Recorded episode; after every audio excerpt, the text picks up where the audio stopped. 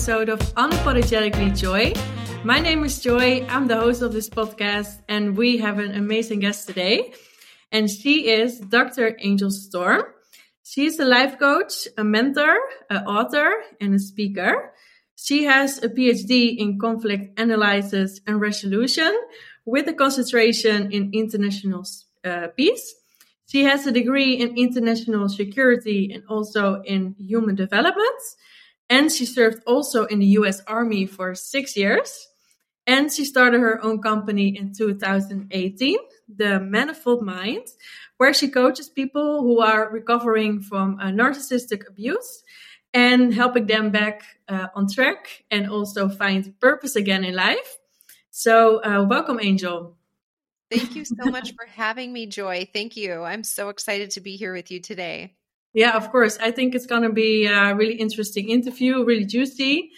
And um, yeah, we're going to cover some uh, subjects about a narcissism. Mm. And uh, we're going to cover topics like uh, what is a narcissist? Uh, how can we recognize them? Um, how to deal with narcissistic people? Um, how to leave them? And also, eventually, how to recover from a narcissist and uh, find purpose again. Um, and I find it also in my life really um, difficult to see if somebody is a narcissist. Um, I'm also dating, and sometimes I think like, oh, he's such a narcissist, but is that really true, or is he just arrogant or selfish? So um, I was wondering, what is a narcissist, and how can we recognize them? Sure, sure, absolutely. So uh, a narcissist regardless of the context that you meet them in, will have a few red flags. And sometimes these red flags are easier to identify in terms of the way that that person is making you feel as opposed to what they're actually doing, right? Because a narcissist is extremely, tends to be extremely charming and highly manipulative and seductive. And so mm. the way that they say things can appear like there's nothing wrong with the words that they're saying. However, you might notice once you leave the conversation or even in that moment, like something just isn't adding up. Maybe you feel confused after uh, having the conversation like they said this thing and yet they do this thing and then that makes me feel you know confused about where we stand um, you might find yourself being gaslit, which is a term that means somebody is trying to make you think that the reality that you experienced actually didn't happen. Uh, gaslighting yeah. is is you know p- potentially the most common uh, identifier of a narcissist someone who tries to deny your reality uh, and to to give you a different reality that you should be believing instead. Um, yeah. you you might find yourself again that's why the confusion sets in right? Well did that really happen? Am i really the the the person who's causing trouble here because i can't remember things correctly you know? Uh, so how come confusing yeah.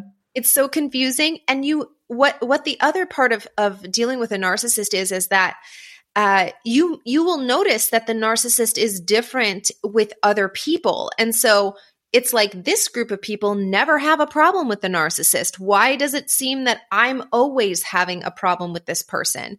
And uh, that's very common because there's another thing called triangulation, which the narcissist will use to make you feel like you are the outsider and that you need to somehow earn the narcissist's acceptance of who you yeah. are, of your opinions, and that type of thing narcissists will will also tend to have what what we call flying monkeys which are people who more or less surround the narcissist and do their bidding and so when you're presented with so many people uh, without understanding that this is a narcissist and that this is how their structure in life works, it can feel like I really am the outsider. I really am the only one who has these types of issues and I really need to fix myself.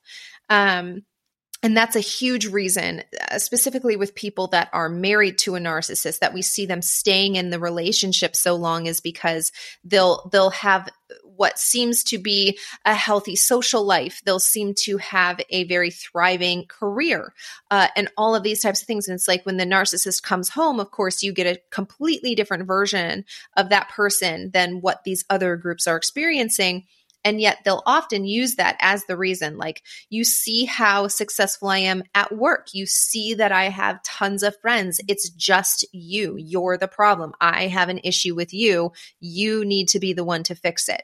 And, and again, that's one of the most common reasons why people stay with a narcissist, especially when they are uh, when they are married to them. But you'll find that narcissists are highly, it's, it doesn't matter what they're doing, it always circulates back to them.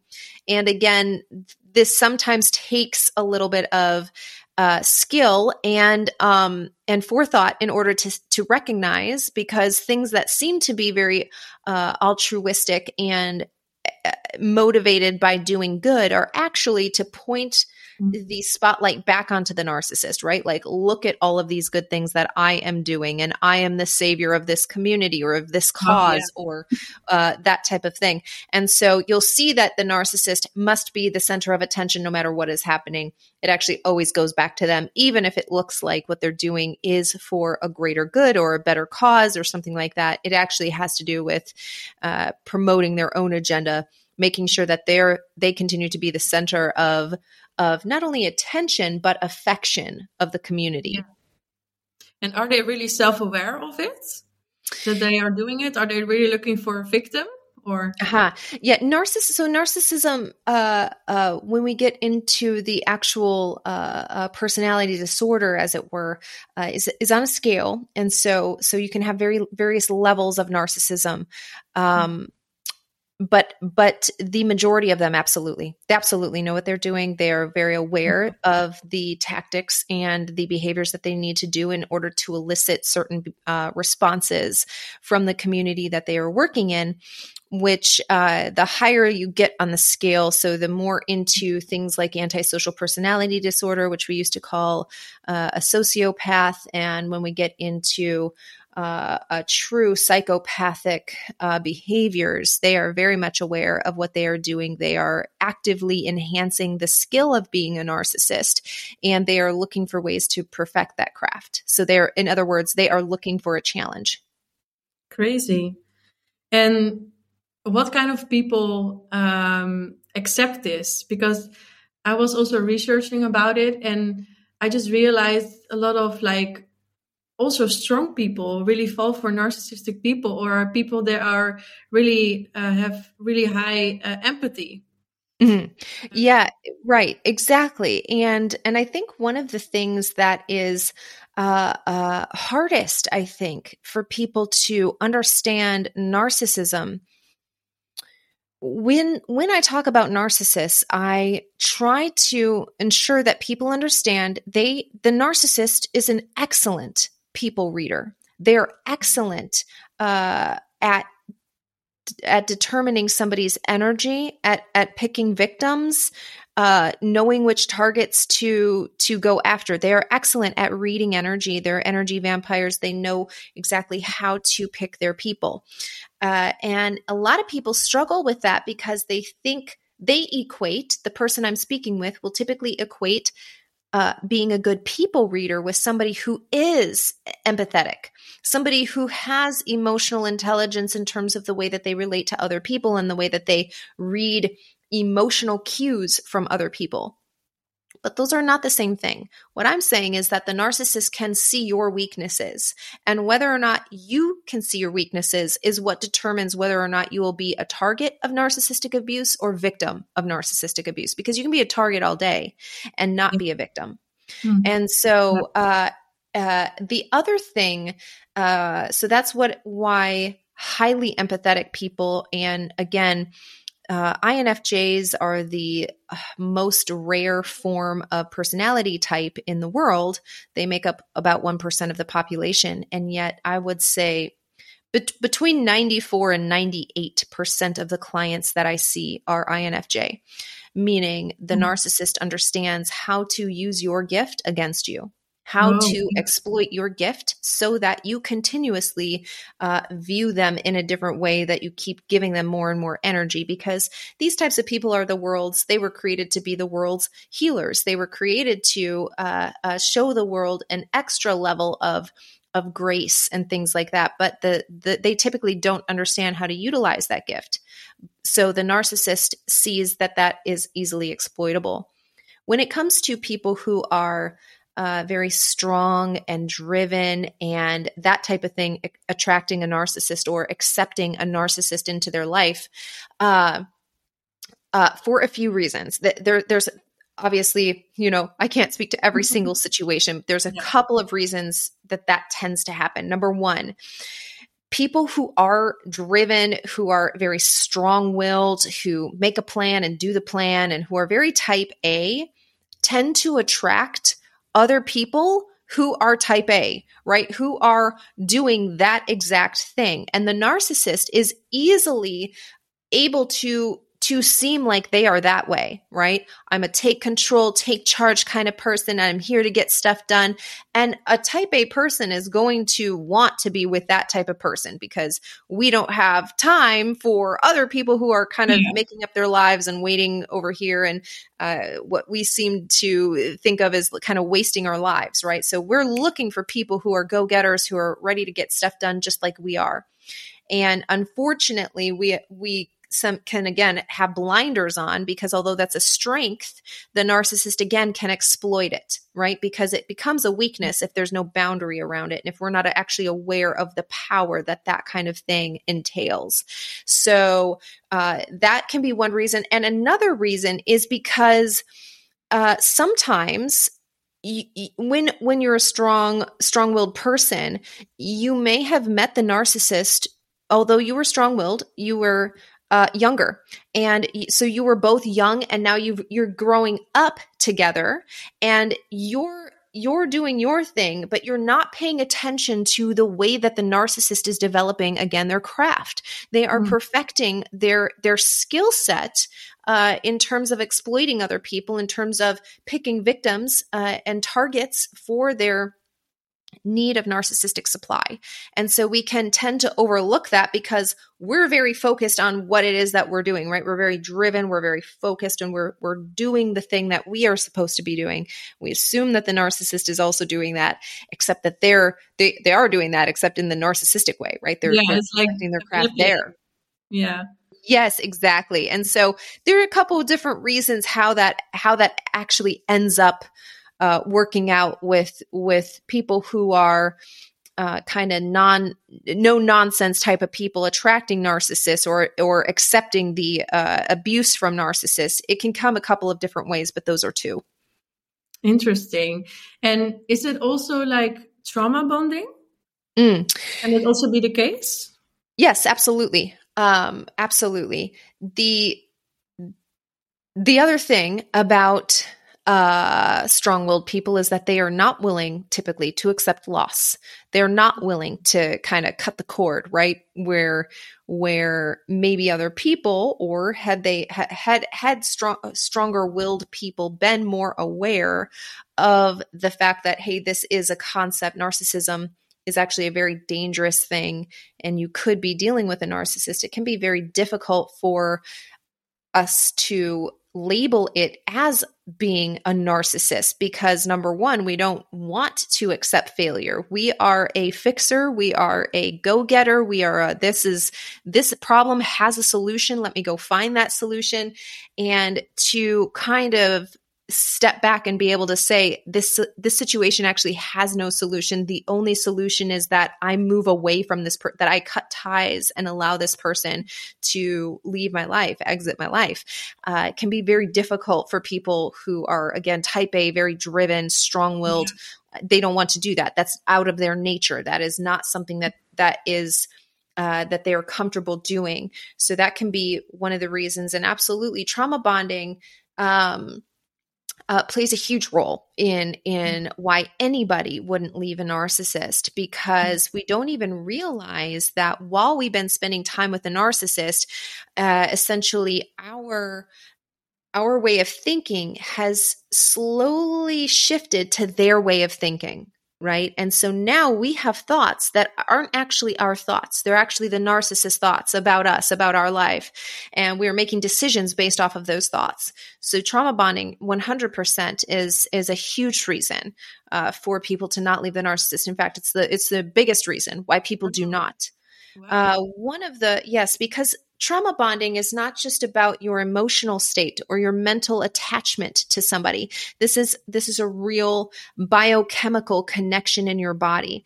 This is no different than somebody who's addicted to an outside substance like alcohol or gambling or whatever the situation may be except for this drug is tailor made for each person by your own body. So in other words you need another hit of oxytocin. You need another hit of dopamine. Your body knows the exact amount to make for you to make you feel like I must stay with this person. I must make this relationship work. And and uh, so detoxing your body and resetting the the ability for your brain to make new neural connections uh, and think different thoughts. That's a huge part of healing from a narcissist. It's not just the emotional and mental abuse that needs to be uh, healed, which of course does need to be healed, uh, and e- even physical or sexual or financial abuse as well. But I'm talking specifically, I, I find a lot of people neglect the fact that there's an actual physical addiction happening as well. Wow. that sounds really toxic. so toxic. And you could you could see how this permeates into every area of somebody's life then. You see how this would affect somebody's physical health uh, somebody's financial health because you're not making decisions that are actually your choice anymore. You're allowing this drug the narcissist the connection that you have to the narcissist to make all of your your decisions. Uh, relationally you can see how people would end up very isolated uh, how how emotionally people don't even know how to how to care for oneself because we don't we're not even aware of our needs at this point because again we're hearing the narcissist words we're thinking the narcissist thoughts and our yeah. bodies are really working against us in, in, during this time as well because our bodies are telling us we need to be with this person. We need to find a way to make this relationship work. Wow. Crazy. And is it also like um, can narcissist people also change is that possible? Are they open for for a change? Or will they ever yeah. Mm-hmm. so so a few things. First of all there there is in in in the, the field of psychology there is no cure for uh, narcissism. There are a couple of documented cases where uh, it was controlled through extreme levels of therapy uh, and and medication, uh, but it is not curable in the in the natural sense of the word. Um, now, I believe in miracles. I believe anything can happen. However, I've just never seen it. Okay, okay. And um, for example, um, if somebody's listening and they are quite sure that they are living with a narcissist or uh, they have someone close to them who is a narcissist, and like you said, it can be so addicted. And um, what is the best way to deal with a narcissist? Because yeah, it, I think it's gonna it can it can be really dangerous. Yes, yes, absolutely. Um, so I think first and foremost, a couple of things need to happen. Number one, uh, I really encourage people to uh, uh, start getting outside influence in the situation. So even if that means if you're not ready to go see a therapist, you're not ready to hire a coach, you're not ready to take some big step like this, start by just allowing yourself to hear your words, tell yourself. So speak your story to yourself where you are hearing the reality that you are living. So I encourage everybody to, to keep a journal, right? To start documenting everything. As soon as you interact with this person, you're feeling confusion, you're feeling frustration, you're feeling lonely and empty. Uh, you you're not maybe not ready to call this person a narcissist yet. That's fine. Just start documenting what's going on, and then make a commitment to yourself to read through your journal entries or your documentation uh, every week at least, or something like that, because there's a, a, a very powerful thing that happens when you hear the reality. You you allow yourself to hear your story right through your voice.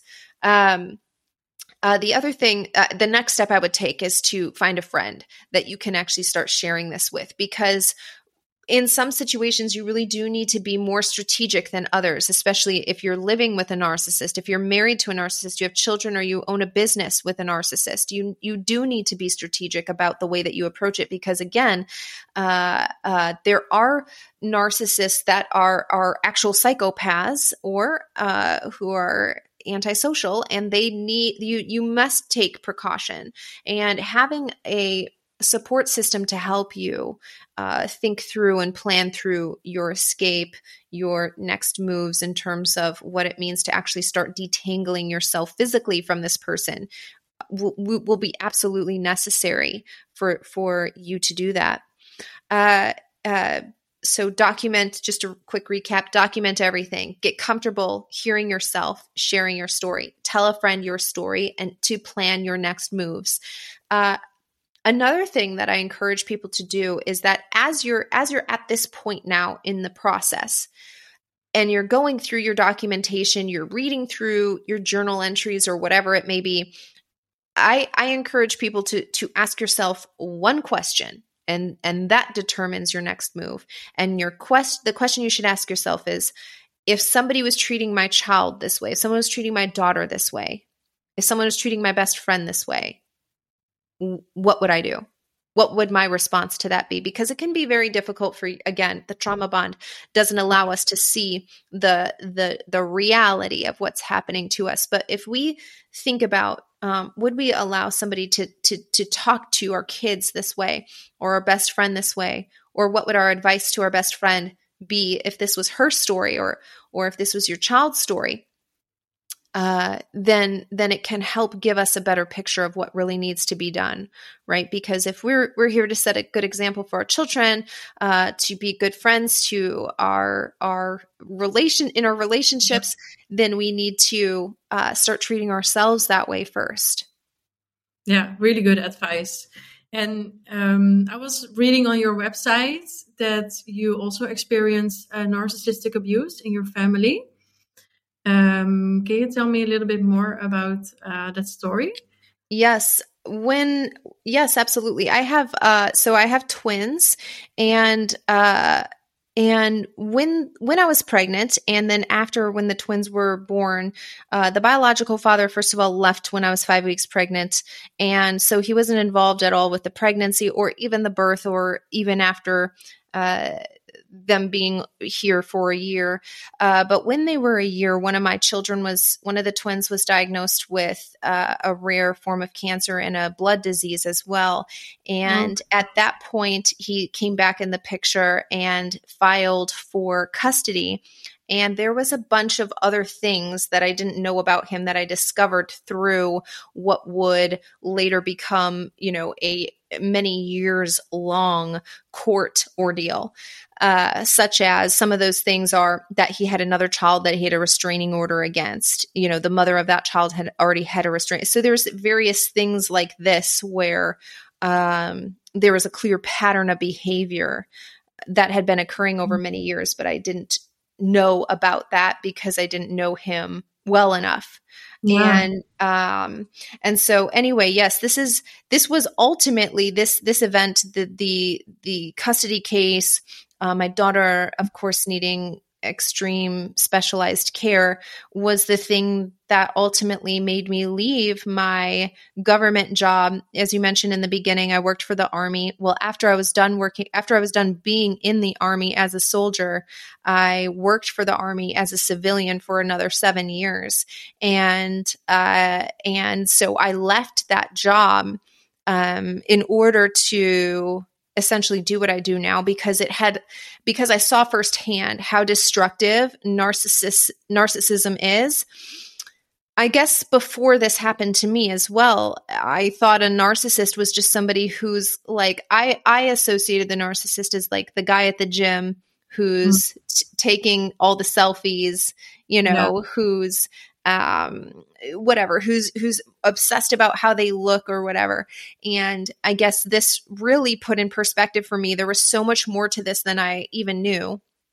And in fact it was because when i was in the the court case i have i had a best friend i had a i had a friend at the time who was a who was a licensed clinical social worker and she said to me some of this behavior is um is pathological do you, I think he's a narcissist and I think you should request some of his medical records. Uh, long story short, that, that ends up happening. And, uh, and sure enough, there were, he, in, in this situation, he was actually diagnosed.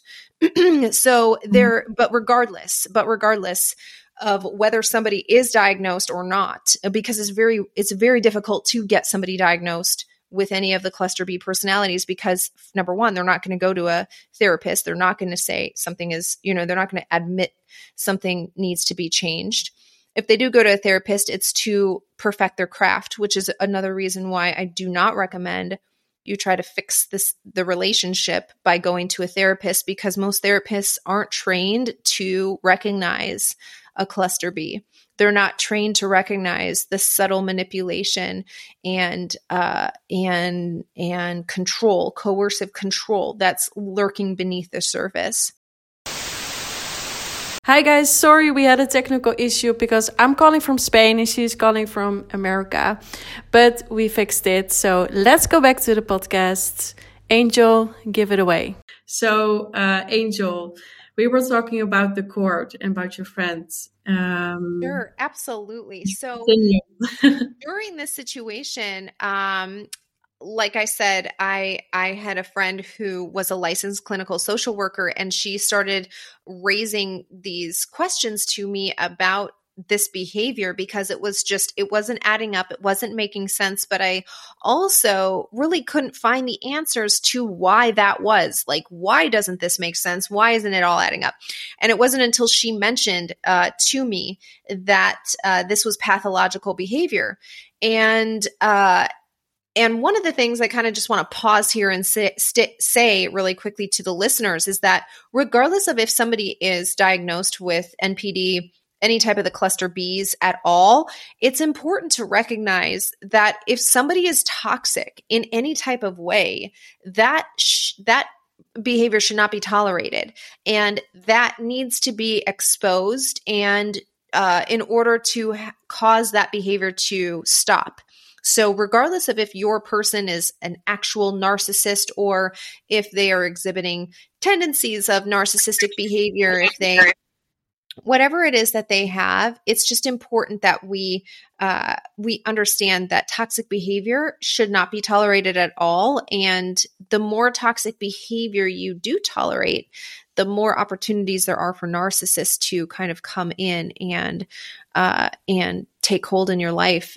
Um, yeah, sure. Uh, but anyway, really, this this situation for me was so uh, foreign. I'd never knew anything about it. I'd never heard anything like this before. But the more I started sharing my story, the more I had people reaching out to me, sharing their stories and telling me that this is what they experienced and, um, and all that type of stuff. And so for me, this was such a, again, a departure from what I was used to, what I had been experiencing, what I had been exposed to that I could, I, I, I knew that there was no turning back, that I must do something to help other people because during my experience, I was looking for me. I was looking for someone who understood narcissistic abuse, who understood what is happening in the court situation, because this is a very, unless you're trained and intentional about doing so, it's difficult to expose it in court, right? Because there's typically not evidence unless you know how to collect it, uh, unless you know how to document things uh, to bring to court to show that this behavior is extremely destructive and especially if there are what we call invisible wounds right? So these aren't physical marks left on somebody's body and even then it can be difficult unfortunately inside a family court to get somebody to uh, move on your children's behalf.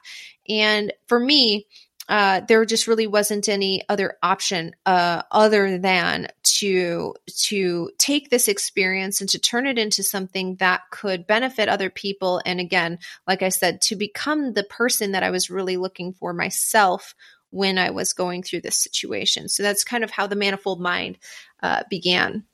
Wow really interesting story. So yeah you make it like your strength and that's really beautiful and yeah. The, you know, the the thing is that when when you see yourself for the value that the narcissist saw in you because narcissists don't break in you know i say thieves don't break into empty houses. Narcissists don't break into places where there isn't energy or something valuable for them to be gaining from that person. There's a reason that the narcissist targeted you.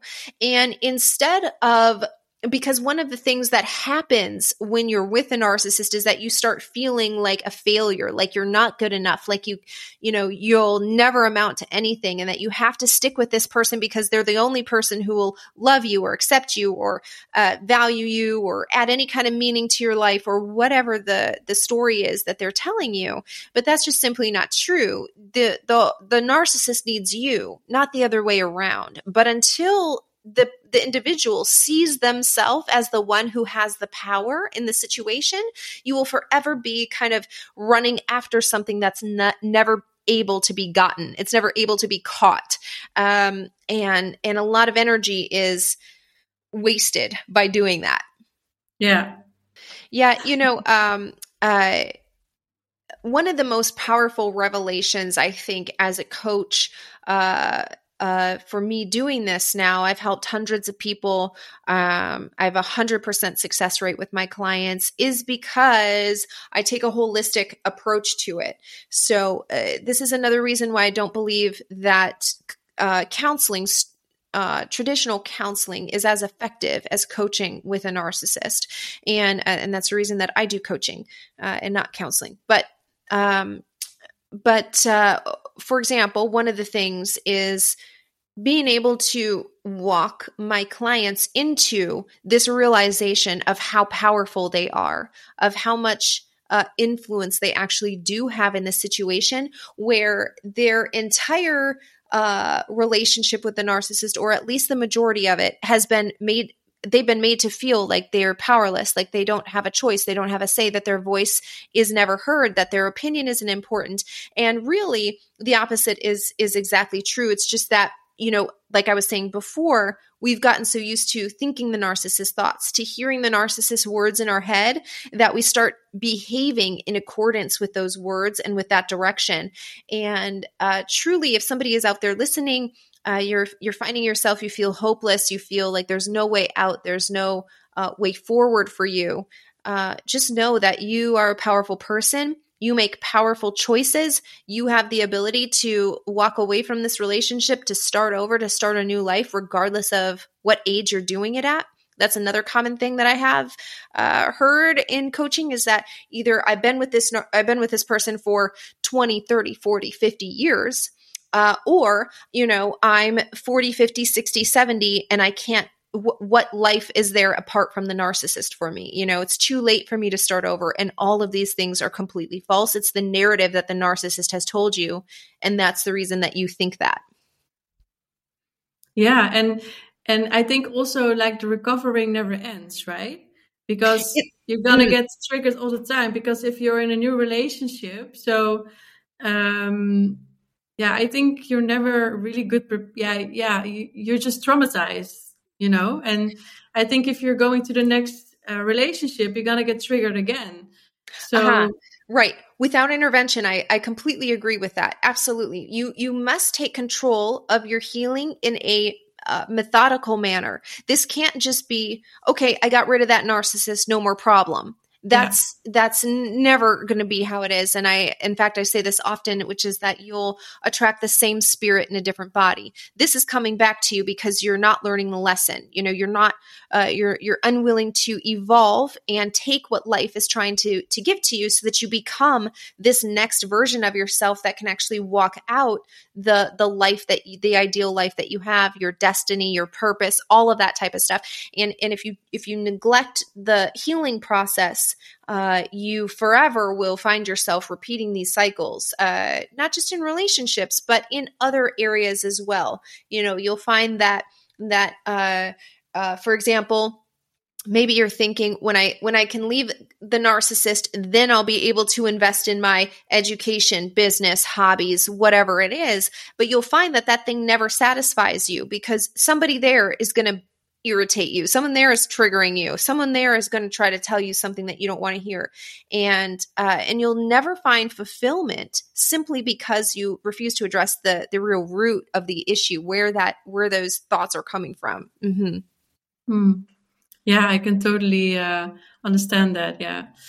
Um, and um, but after yeah you i think you're never gonna fully recover you know because you're always gonna get triggered but um, how do you find purpose again eventually after um, getting rid of the narcissist um, do you also help them to for example um, maybe find a new job or um, yeah, find yourself again. Yes, excellent. And and and that is the the crux of it all because if we let's say when I met the narcissist, I was at a zero. And then I met the narcissist, and now I'm ready to leave the narcissist, but I'm at a negative 10. Um, I feel I don't really do a service to to my clients, to people who watch my YouTube channel, to people who connect with me in this way. If I even if I manage to bring them back to zero, because uh, that person was the one who let the narcissist in. That person was the one who tolerated abuse. So if I put you back at zero, chances of you repeating the same cycle are pretty high. Um, so I personally don't believe that you need to live you need to live traumatized forever. I don't think that that's a thing. Uh, again, I I'm I feel like I'm living proof of that. This stuff is not going to faze me anymore. And the things that did trigger me no longer have that hold. But because I was willing to go through the process of healing, I think that the process of developing into and continuously learning who you are now and in the next season and in the next season, that's a process. Um, I think if we term that process healing, then that seems too overwhelming and too uh, uh, cumbersome. Like, why would I do that if I'm if it's going to be forever? So I don't personally think that the healing process, like the recovery process, so in other words, from negative 10 to zero is a lifelong process. No, I don't. I think that moving from zero to positive 10 to positive 100 to positive 1000, that is always forever a process, right? Because you should be moving that bar. You should be, you are meant to evolve, right? You, you, yeah. uh, all of life tells us to do this. I'm not, when, when I come to earth as a small baby, my body grows my physical body grows right? And we we would look at it as something is wrong if the child stopped growing physically. And the same should be true in our emotional in our mental in, in our, our emotional uh, capability in our spiritual capacity. So uh, uh, the the recovery process for me is the negative 10 you know as it were to the zero. I don't believe that that should be a lifelong process. I don't believe that that should take forever and i don't believe you should live triggered. Uh, now, again, the building process from zero to 10 or 100 or whatever, yes, that should be a lifelong thing. And for me, uh, the the way that my programs are structured are to not just break the trauma bond, which is the number one thing that must happen. We must break the trauma bond first and foremost, because if you're thinking like the narcissist, then my words are not connecting with you. I could give you all of the help and all of the advice and all of the resources available. But if it's the narcissist mind that's receiving those things, it's never going to be enough. It's never going to be helpful. It's never going to be useful. So what we need to do is first break the trauma bond and then absolutely from there hey, hey, I understand that this was a traumatic event. I don't believe in trying to erase the traumatic event. I believe in erasing the effects of the trauma tra- traumatic event, but not the the event itself because it's part of your life. I'm not going to wish away 10 years of my life, 20 years of my life, 40 years of my life, whatever the situation might be. Instead, I'm going to say, how do I use that experience now? And who who am I? Uh, including that, but not just that, right? My identity isn't my trauma. So, who am I? Yes, this stuff happened to me. What does it look like for me to express who I am while that stuff happened to me? Other things could have happened, good things, bad things, all, all you know, whatever it is that you decide to label each of these events that happen in your life. What does it look like now as I express myself authentically? Not not based off of who the narcissist wants me to be who my parents want me to be who my uh you know whatever it is my siblings my my family line want me to be. Who am i actually? And how do i how do i express that through purpose? Because people who are looking for purpose won't won't find it apart from identity. If you don't know who you are who you are personally you'll never yeah, know what you're here to do. yeah. Yeah for sure and I also think, for example, if you are healing, you also have to look at the dark side, right? So you can also use it as a learning process and and learn from your mistakes. And yes, after, good. After that, you know, you have to you have to, you have to feel first before you can heal, right? Yes, so, that's right. Yeah, that's right. I really feel that. You, you must. Uh, uh, one of the the hard things I think for people who are starting the recovery process is that they're looking for a set of rules. Like, if I follow these rules and if I do all these things, then I get X at the end, you know, and it's it's more it's less about doing. The process of recovery is less about doing and more about being. You have yeah. to know who you are and it can be very difficult to to allow yourself to feel these emotions, to acknowledge that you're having emotions, but you're exactly right. You must feel in order to heal. We know this from a psychology standpoint that people are unable to form uh, uh, neural networks neural networks that will allow them to connect uh, with their emotions if they are not willing to feel uh, the past emotions, right? So it's impossible for me to be like, okay, I'll just start over from here. You, you, there is no going from negative 10 to zero unless you're willing to go from negative 10 to zero. You, you have to do that process. You're not just going to start at a negative and somehow end up in the positive without first coming to a place of neutrality where, okay, I've recovered from that what does that mean now in terms of moving forward? But feeling all of those things, allowing yourself and honoring yourself by uh, experiencing those emotions, by remembering your repressed memories, uh, uh, that's an important part of the journey and it cannot be shortcut. Yeah, I think a lot of people think like that. Yeah, like there's like steps, and if I follow them, everything's gonna be all right. But yeah, it's for for everybody it's like a different process. And um, if we start feeling we're gonna feel better. That's that's how i see it. Yeah. mm. and um, and for example um, um, you are uh, not triggered anymore. And you are um, a really strong woman when i see you like this. And uh, you're helping a lot of people right now. And what are you doing for yourself to um, keep connect to uh, stay connected with yourself? Mm, that's so good. You know one of the things that i is a non-negotiable for me is that uh, twice a day every day i meditate for 30 minutes each time and and it's a non-negotiable. So i i won't see clients during that time no matter what. You know my uh, my assistant and my family everybody knows if if it's this time to this time i'm meditating my phone is off you're i'm unreachable to the world. And for me that is the most important. I can only give what I have, right? So if you need $5 and I don't have $5, I might want to give you $5, but if I don't have it, I can't give it. The same is true energetically. The same is true, uh, in any in any form right of life and so if yeah. i'm not if i don't have it myself i have nothing to give and and so especially with like uh this is this is one of my businesses uh and this one specifically uh, I must be available in the way that uh, is required of me to show up for my for my clients. And that means that first and foremost i take care of myself first.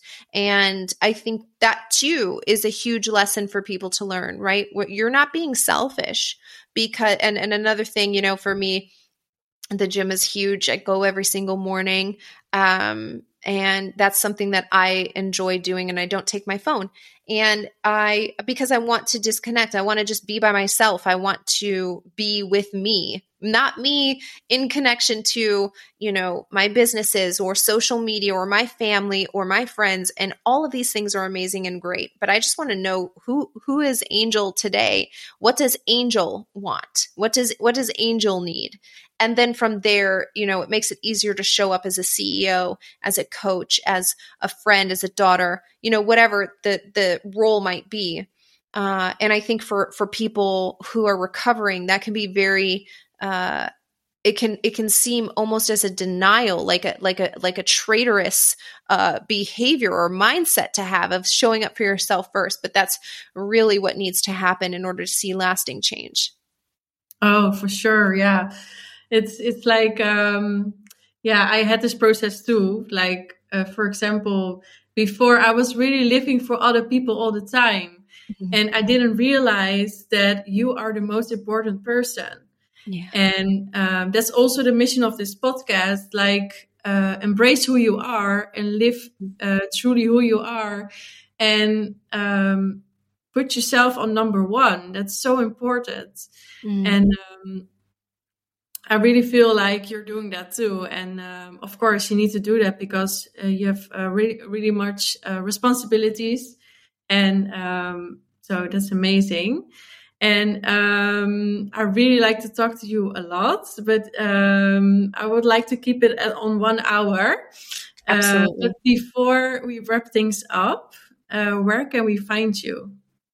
Yeah, I would love it if you connect with me. You can find me on YouTube. My my name is my channel, so Angel J Storm PhD. If you Google that into YouTube, you'll find my YouTube channel. You can find me on Instagram at the underscore manifold underscore mind.